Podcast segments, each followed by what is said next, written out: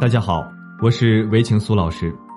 随着物质生活的越来越丰富，人们的情感和精神生活却越来越匮乏，所以导致很多人的婚姻出现各种问题。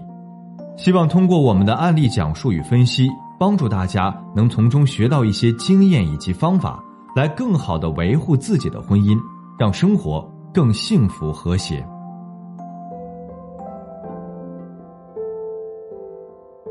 即使婚姻没有了爱情，但很多夫妻为了孩子，为了父母。或者是为了面子，还在艰难的维持着，一潭死水的婚姻，只有夫妻双方能感受到其中的艰难。那么，这样的婚姻如何改变呢？昨天，一位咨询的邵女士在婚姻里就遇到了这样的问题。她说，八年前我嫁给了他，婚礼上他牵着我的手，悄悄在我耳边跟我说，一定会给我幸福。我幸福的觉得自己嫁给了真爱，可以幸福一辈子。但婚姻仅仅八年时间。一切就都变了，在外面他一副好老公的形象，但在家他几乎不说话。婚姻的第一年我就怀孕了，但这一年他正好工作不顺心，我大着肚子又希望他能给我更多的照顾，于是我俩互相都照顾不到对方的情绪。他经常责怪我对他不闻不问，我也经常抱怨他不了解怀孕女人的心。孩子出生后，因为没有经验，她把婆婆请来照顾我。说是照顾，倒不如说是来气我。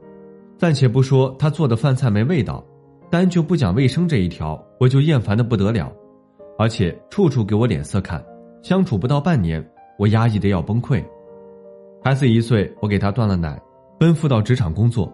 职场妈妈的辛苦不言而喻，每天挤地铁、公交，下班还要回家照顾宝宝，我忙得找不到北，而他似乎对我越来越不在乎。对我的挑剔程度越来越大，孩子三岁，婆婆回了老家。用她的话来说，过够了这憋屈的日子，我也很是无奈。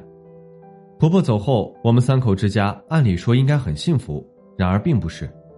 老公下班后吃了饭，顶多陪孩子十分钟，然后一头扎在书房的电脑前打打游戏，聊下群聊，看下电影，一直到深夜才肯回房间睡觉。有时候我想跟他说说话，但他总是敷衍。要不然就是说太累了，改天再聊。我们的婚姻就像是两个合作伙伴配合着生活，谁也不提散伙的事儿。